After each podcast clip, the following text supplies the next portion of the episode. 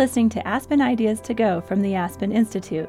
Each week, we feature intriguing talks and compelling conversations from the Aspen Ideas Festival and other public events presented by the Aspen Institute. On this episode of Aspen Ideas to Go is author Cheryl Strayed. Strayed has written three books, including Wild, the number one New York Times bestselling memoir about her journey on the Pacific Crest Trail. Wild was adapted into the 2014 film starring Reese Witherspoon as Strayed and Laura Dern as her mother. Both actresses received Academy Award nominations for their performances.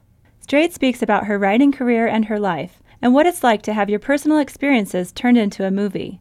She also reads excerpts from the book. Here's Cheryl Strayed. You know, here this book ha- uh, has this hiking boot on the cover, and I think it's a fantastic cover, really, really sort of metaphorically fitting, because um, it is that single boot, that orphan boot. Um, and and you know, I was an orphan. It's a story about about me being an orphan too, really. And but some people uh, bought the book because they thought it was about hiking, you know, and and then they'll be like, "Holy smokes!" You know, it's actually they're sobbing, you know, um, by chapter one, and and they're like, they, they didn't know that they were getting into that. Um, and so it is about hiking. I mean, I, I walked 1,100 miles on the Pacific Crest Trail by myself in the summer of '95 when I was 26, and it was really hard and really fun and completely. Uh, soul shattering and soul building and spirit rejuvenating and life altering.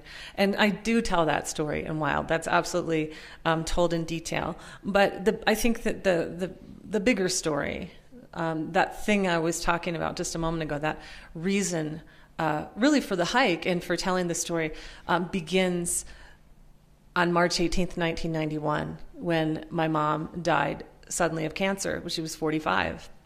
She'd only known she had cancer for seven weeks.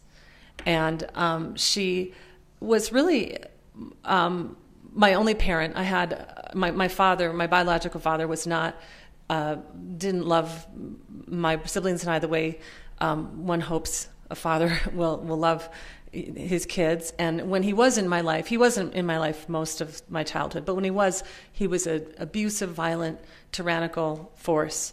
And so when my mom died, and I had a stepfather who I loved very much, but after my mom died, he, he just couldn't continue to be that to me. And when she died, it was just as if um, the world ended, the world as I knew it ended, um, the world with my mother in it. And I was a senior in college at the time. Um, my mom was, was also a senior in college, as it happens. I had um, grown up uh, poor and working class in, in, Minnesota, most of the time in Minnesota. I was born in Pennsylvania, but um, moved to Minnesota when I was about six. And um, when I, you know, I was always this from a very young age, five or six, as soon as I could read and write, I was just ferociously obsessed with books, an avid reader, an avid writer. I didn't, it, it I never, it never occurred to me that someone like me could be a writer. Um, I didn't know any writers.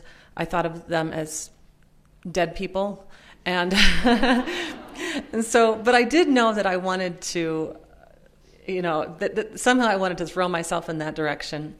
And that to me meant getting a college education. Um, nobody talked to me about college, like what you're supposed to do um, to apply for college. And so I started, when I was a senior in high school, I started to get these brochures in the mail and they they uh, had uh, what I did is I lined up these brochures and looked at the pictures on the cover. And so, if any of you work in you know any kind of like marketing or, or sort of public relations, this, these these things matter. These brochures, and I, I lined them up, and I and I honestly chose the school that um, had like the nicest looking buildings and the least weird looking people, you know, and and that happened to be the University of St. Thomas, which is this private Catholic college in St. Paul, Minnesota. It never occurred to me I could apply anywhere out of state. And I was also, you know, the college where I really should have applied to, because it was the one I could afford since I was paying my own way, was the University of Minnesota. But it just seemed so big. And I was this kid from the country. I grew up on 40 acres of land, 20 miles from the nearest town, and that town had 400 people. And um, I didn't have indoor plumbing. Um, and for part of my teenage years, I didn't have running water or electricity either. And so uh, it was just so intimidating for me to think of going to the Twin Cities and then to go to a huge university on top of it was impossible. So luckily, St. Thomas let me in. The one college I applied to let me in. And when they wrote this letter saying you're in, they said um, one of the benefits if you choose to go here, they didn't know I didn't have a choice. Um, one of the benefits is your parents can go for free to take classes for free, and your grandparents can take classes for free. And um, my mom read that and said, Oh gosh, you know, I've always wanted to go to college. And I immediately laughed because she was 40 and way too old to go to college. And also, there was no way in hell she was going to go to college with me. Um, would any of you sign up when you were 17 um, to bring your mom to college with you? Um, but what happened is time, a few weeks passed, and, and I kept having that, that feeling inside of me that the true voice kept saying, uh, you know, my mother has sacrificed everything for me and my siblings. And maybe I could say yes and give her this opportunity um, even though the school was three hours away from where we lived. And so I, I, we agreed that she could go to college with me, and I would go and live in the dorm, and she would uh, commute um, three hours. She would she got her all her classes. She, she took a full full load of classes, and there was one condition, and that was that if we encountered each other on campus, um, she could not acknowledge um, that she knew me, unless I acknowledged her. So it was like I was the queen, you know. It'd be like, and she was my subject. But um, and it was she said, and she totally was so great. And I, I, I look back, I just I was such a, you know, such a seventeen year old. Um, and she said, "Yeah, I'll do that." And so we did. We went to college that first year together, and and I did realize St. Thomas was not a quite a good fit for me and too expensive. So I said to my mom, "Look, I have to. I want to transfer." To the University of Minnesota. And she said, That's fine, I'll transfer too. and, um, and luckily, the University of Minnesota has more than one campus. And so she went to the campus in Duluth, about an hour and a half from where I grew up, and I went to the Twin Cities. And you know, we were kindred spirits, my mom and I. She was she was a good mother. And it was when we were seniors that she got sick and died. It was the Monday of our spring break. Friday was her funeral. And then I went back to school. Um, my mom had two classes to take before she died. Um, she um, was granted her degree posthumously. The university waived those classes. I had five more classes to take. And I had promised my mother that I would go back because I when she got sick I said I'm quitting. I'm quitting college. I'm out of here. And she said please don't let this stop you. Please get your bachelor's degree. So I went back and I took five classes and I did everything I had to do in those weeks right after my mom died. And it was really hard. Um, and, and I walked across the stage and I collected my paper. Um, bachelor's degree, and inside it said, "You don't actually have your bachelor's degree," um, because I had I had failed to do one thing in one class. I had failed to write a five-page paper, in one of my English classes about Nikolai Gogol's short story, The Nose. And they said, just finish that, and then you have your degree. And it was at that point, you know, I walked across the stage and I got that paper baton. Um, but but if, if you if, if I had to like physically enact what I was actually doing at that moment when I walked across the stage, it would just be that I you know, dra- like I crawled and dragged myself across the stage. I was at that point just so um, collapsed in my grief that I just was like, you know, fuck you, I'm never going to finish that paper. And I think that that was this moment, you know, that I sort of crossed over. And when I first, when my mom first died, I really tried to grieve her in ways uh, that were noble and that honored her and that in some ways attempted to replace her in our family. And then I found that I couldn't replace her. She was so powerful. I had never known her invisible mother power until she was gone. And um, I didn't have that invisible power. I was the daughter.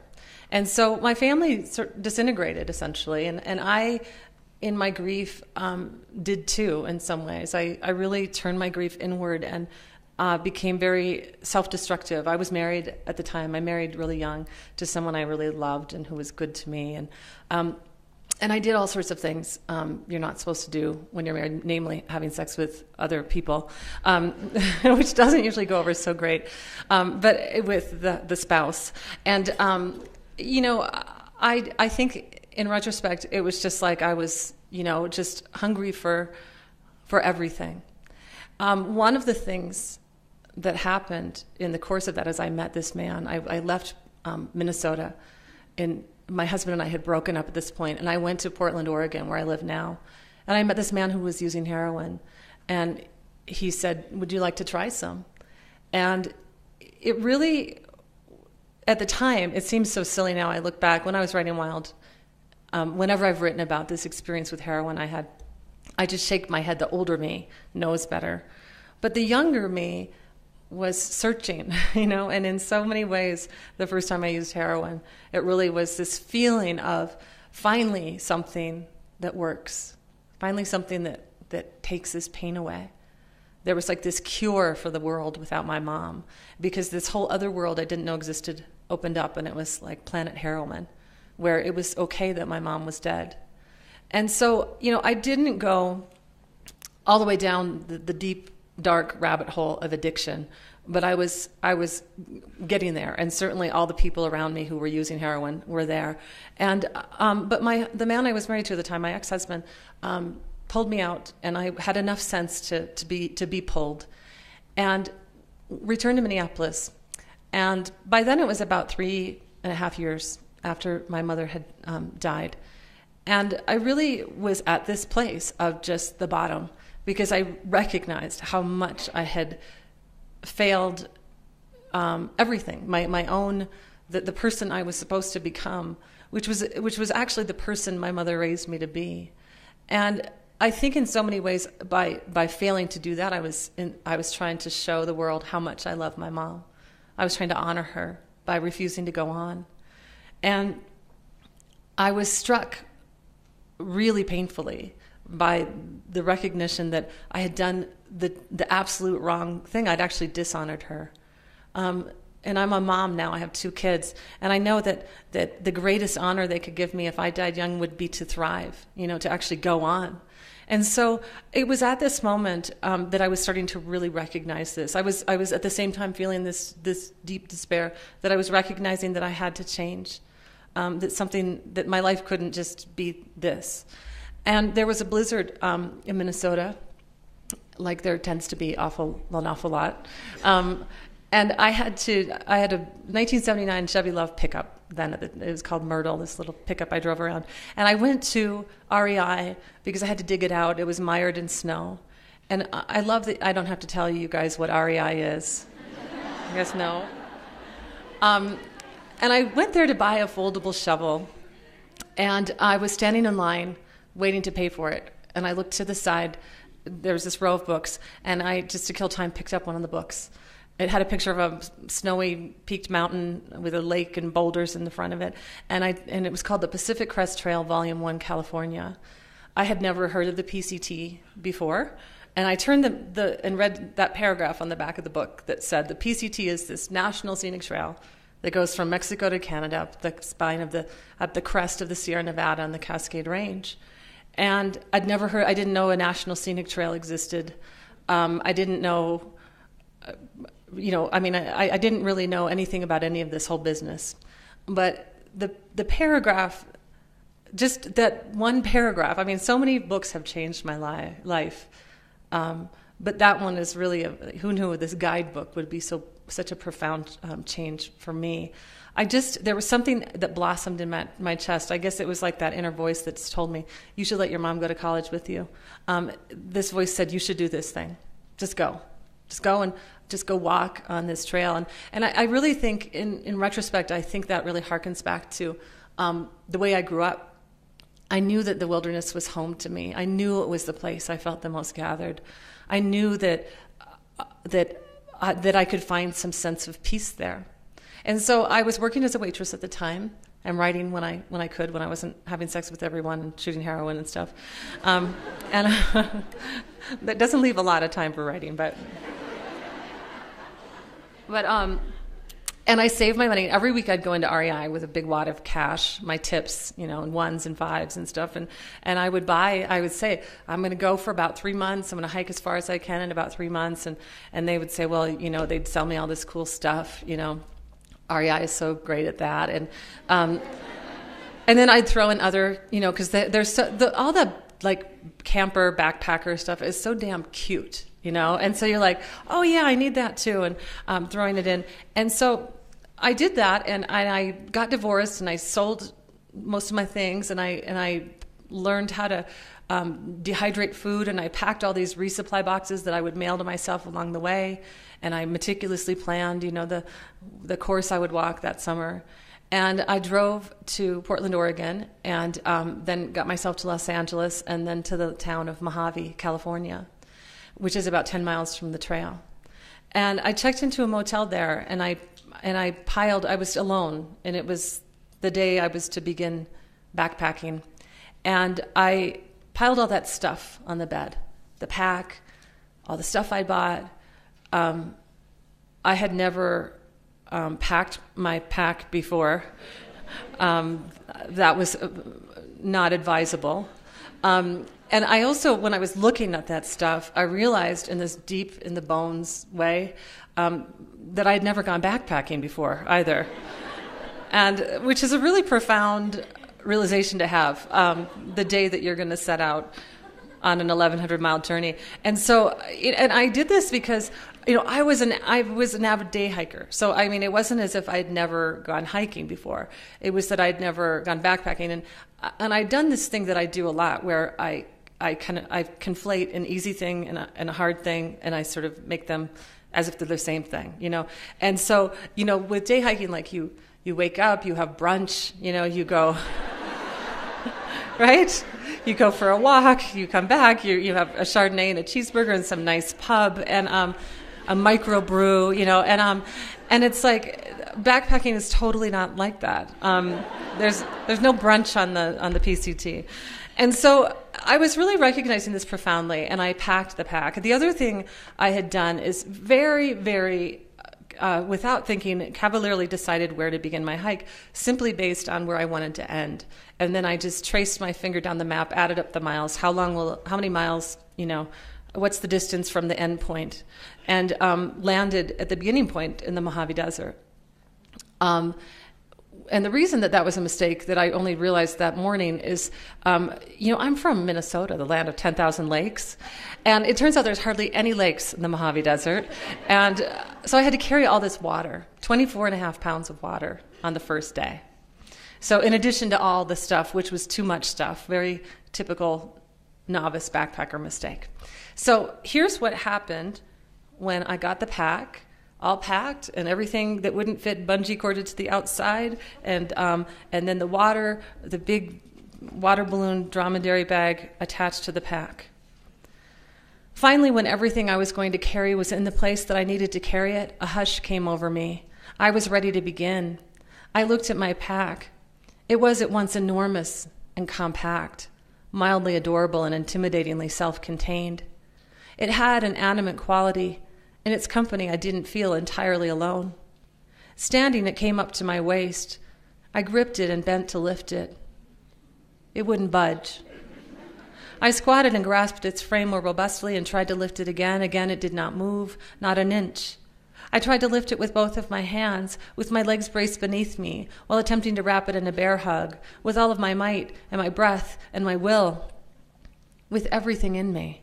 And still it would not come. It was exactly like attempting to lift a Volkswagen Beetle. It looked so cute, so ready to be lifted. And yet it was impossible to do. I sat down on the floor beside it and pondered my situation. How could I carry a backpack more than a thousand miles over rugged mountains and waterless deserts if I couldn't even budget an inch in an air conditioned motel room? The notion was preposterous, and yet I had to lift that pack. It hadn't occurred to me that I wouldn't be able to. I'd simply thought that if I added up all the things I needed in order to go backpacking, it would equal a weight that I could carry. The people at REI, it was true, had mentioned weight rather often in their soliloquies. but I hadn't paid attention. I thought about what I might take out of my pack, but each item struck me as either so obviously needed or so in case of emergency necessary that I didn't dare remove it. I would have to try to carry that pack as it was. I scooted over the carpet and situated myself on my rump right in front of my pack, wove my arms through the shoulder straps, and clipped the sternum strap across my chest. I took a deep breath and began rocking back and forth, back and forth to gain momentum until finally I hurled myself forward with everything in me and got myself onto my hands and knees. My backpack was no longer on the floor, it was officially attached to me. It still seemed like a Volkswagen Beetle, only now it seemed like a Volkswagen Beetle that was parked on my back. I stayed there for a few moments, trying to get my balance. Slowly, I worked my feet beneath me while simultaneously scaling the metal cooling unit with my hands until I was vertical enough that I could do a deadlift. The frame of the pack squeaked as I rose, it too straining from the tremendous weight. By the time I was standing, which is to say, hunching in a remotely upright position, I was holding the vented metal panel that I'd accidentally ripped loose from the cooling unit. I couldn't even begin to reattach it. The place it needed to go was only inches out of my reach, but those inches were entirely out of the question. I propped the panel against the wall, buckled my hip belt, and staggered and swayed around the room, my center of gravity pulled in any direction I so much as leaned. The weight dug, dug painfully into the tops of my shoulders, so I cinched my hip belt tighter and tighter still, trying to balance the burden squeezing my middle so tightly that my flesh ballooned out on either side, which we all know is a really fantastic look. My pack rose up like a mantle behind me, towering several inches above my head, and, my, and gripped me like a vice all the way down to my tailbone. It felt pretty awful, and yet perhaps this was how it felt to be a backpacker. I didn't know. I only knew that it was time to go, so I opened the door and stepped into the light. Thank you.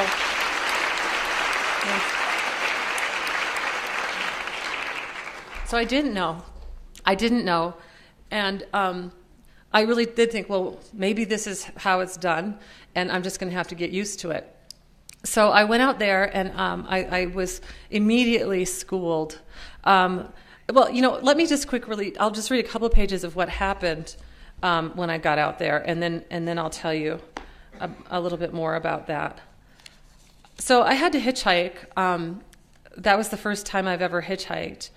Um, on the trail, you have to get to the trail, and I, you know, the, in this town, it was ten miles from the trail. So I, I approached these men, and they looked at me strangely because my pack was so big, and then they dropped me off, and there I was on the side of this lonely highway. I stood by the silent highway after they drove away. Small clouds of dust blew in swirling gusts beneath the glaring noon sun. I was at an elevation of nearly 3,800 feet, surrounded in all directions by beige, barren looking mountains dotted with clusters of sagebrush, Joshua trees, and waist high chaparral. I was standing at the western edge of the Mojave Desert and at the southern foot of the Sierra Nevada, the vast mountain range that stretched north for more than 400 miles to Lassen Volcanic National Park, where it connected with the Cascade Range, which extended from Northern California all the way through Oregon and Washington and beyond the Canadian border. Those two mountain ranges would be my world for the next three months, their crest my home. On a fence post beyond the ditch, I spied a palm sized metal blaze that said Pacific Crest Trail. I was here. I could begin at last. The trail headed east, paralleling the highway for a while, dipping down into rocky, rocky washes and back up again. I'm hiking, I thought, and then I'm hiking on the Pacific Crest Trail.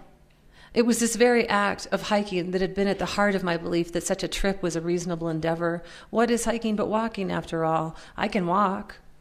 I'd argued when Paul had expressed his concern about my never actually having gone backpacking. I walked all the time. I walked for hours on end in my work as a waitress. I walked around the cities I lived in and visited. I walked for pleasure and purpose. All of these things were true. But after about 15 minutes of walking on the PCT, It was clear that I had never walked into desert mountains in early June with a pack that weighed significantly more than half of what I did strapped onto my back, which it turns out is not very much like walking at all, which in fact resembles walking less than it does hell. I panted and sweated. I began panting and sweating immediately, dust caking my boots and calves as the trail turned north and began to climb rather than undulate. Each step was a toil as I ascended higher and higher still, interrupted only by the occasional short descent, which was not so much a break in the hell as it was a new kind of hell, because I had to brace myself against each step, lest gravity's pull caused me, with my tremendous, uncontrollable weight, to catapult forward and fall. I felt like the pack was not so much attached to me as me to it, like I was a building with limbs unmoored from my foundation, careening through the wilderness. Have any of you ever carried a pack that gave you that feeling? Within 40 minutes, the voice inside of my head was screaming, What have I gotten myself into? I tried to ignore it, to hum as I hiked, though humming proved difficult to do while also panting and moaning in agony and trying to remain hunched in that remotely upright position while also propelling myself forward when I was a building with legs. So then I tried to simply concentrate on what I heard my feet thudding against the dry and rocky trail, the brittle leaves and branches of the low lying bushes. I passed clattering in the hot wind, but it could not be done. The clamor of what have I gotten myself into was a mighty shout. It could not be drowned out. The only possible distraction was my vigilant search for rattlesnakes. I expected one around every bend, ready to strike. The landscape was made for them, it seemed, and also for mountain lions and wilderness savvy serial killers. But I wasn't thinking of them. It was a deal I'd made with myself months before, and the only thing that allowed me to hike alone. I knew that if I allowed fear to overtake me, my journey was doomed. Fear, to a great extent, is born of a story we tell ourselves. And so I chose to tell myself a different story from the one women are told. I decided I was safe. I was strong. I was brave. Nothing could vanquish me. Insisting on this story was a form of mind control, but for the most part it worked. Every time I heard a sound of unknown origin or felt something horrible cohering in my imagination, I pushed it away. I simply did not let myself become afraid. Fear begets fear. Power begets power. I willed myself to beget power. And it wasn't long before I actually wasn't afraid. I was working too hard to be afraid. I took one step and then another, moving along at barely more than a crawl. I hadn't thought that hiking the PCT would be easy. I'd known it would take some getting adjusted. But now that I was out here, I was less sure that I would adjust. Hiking the PCT was different than I imagined. I was different than I imagined. Thank you.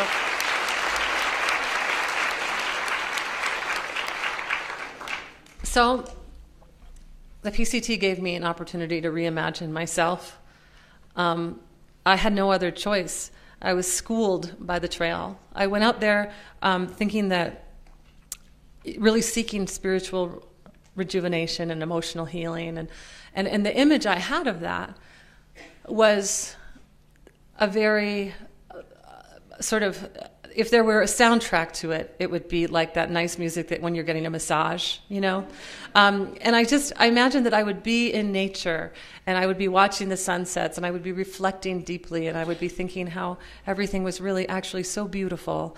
And um, and what happened is I get out there and really I'm thinking, where the fuck is the water? Um, and what you know, it, it's like a lot of curse words and a lot of um, you know, and and it was and it was that I was forced out of the, the head and the heart and into the body.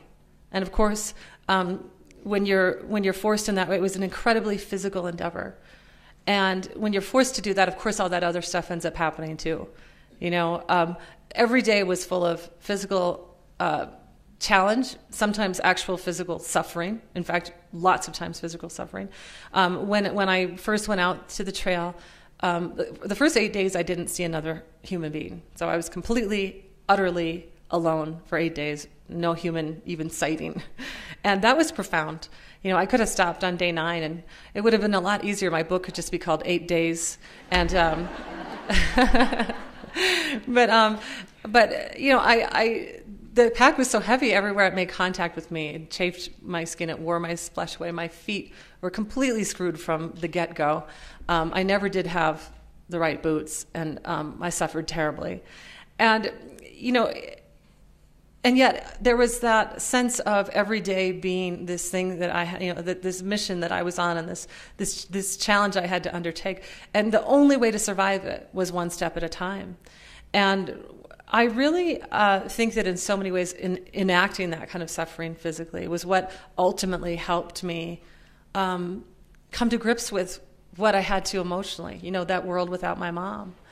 Um, the only way to get through any physical trial is uh, by forging ahead and, and thinking in a very in, incremental way about that next step or that next mile. Or, you know, I mean, I've given birth naturally to two kids too, and it was that same thing. It was just like this contraction. This is, this is the thing you have to survive. And I think that anyone who loses somebody um, essential to them or has some sort of uh, really life altering heartbreak, I think that that's the way you survive that too.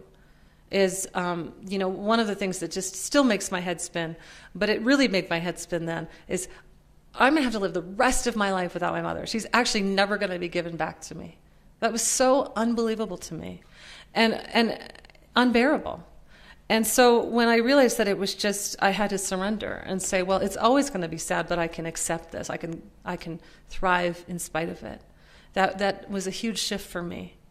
Um, and when it came to writing the story, you know, a lot of, a lot of the people, a lot of people say, well, why did you wait so long to write Wild? You took this hike in 95.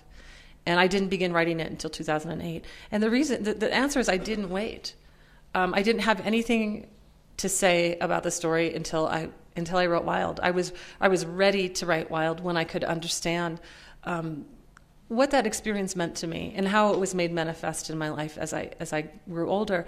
Um, and and it also was through the writing that I discovered that I that I had a that this story was something that um, could could be a book. And that scene I read to you uh, about putting on my pack which is essentially a comic scene. I mean, you guys were, were laughing, and, and it, it makes me laugh too when I think about that experience. But, but really, um, when I wrote that scene, it was, that was the point when I recognized that, that I could tap this, this experience um, and, and makes, make it mean something. Um, because it really is. Um, essentially the situation that, that, that we all face one day or another. We have to bear a weight that we can't bear and then there we are you know we're alone with that pack. And the only choice is to um, you know to just give up or to lift the pack and, and walk out the door. And so when i wrote that and i and i could feel in the words i could feel in the words that that was what that story was really about. That's where wild really was was born. Um, and you know that so the hike did end up being transformational. I had no idea when i was writing it.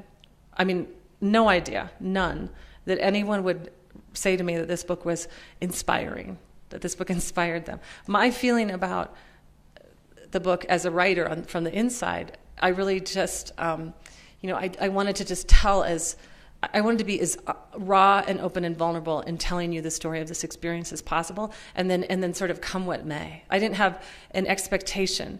Um, and of, of, of who would be inspired or, or dismayed or whatever emotional reaction they'd have to it. But one of the things that I think is really um, has been interesting to me is that through the experience of so many people reading the book, in some ways the book has been, you know, become it's been given back to me or i guess i see i can see the story through your eyes in a way that i didn't always see it even through my own when i was writing it um, and and that that has been a, a really kind of cool experience.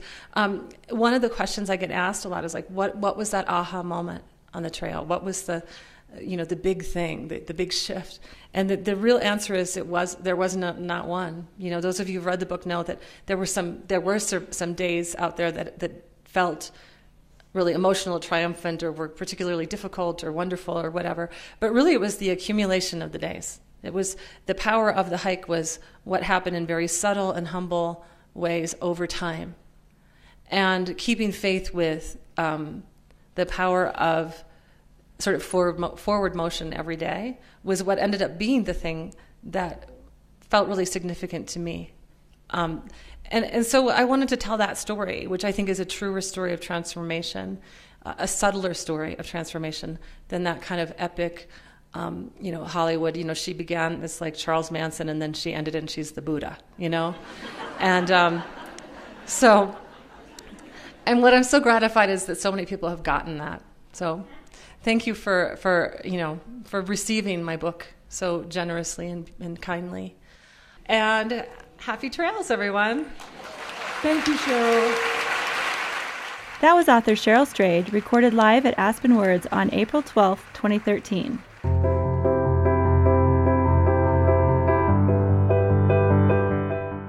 Aspen Words is a nonprofit literary organization and program of the Aspen Institute, hosting the world's most prominent contemporary authors. Its mission is to encourage writers, inspire readers, and connect people through the power of stories. For more information and to learn how you can participate, visit aspenwords.org. I'm Tricia Johnson, Editorial Director of Public Programs at the Aspen Institute. Thank you for listening.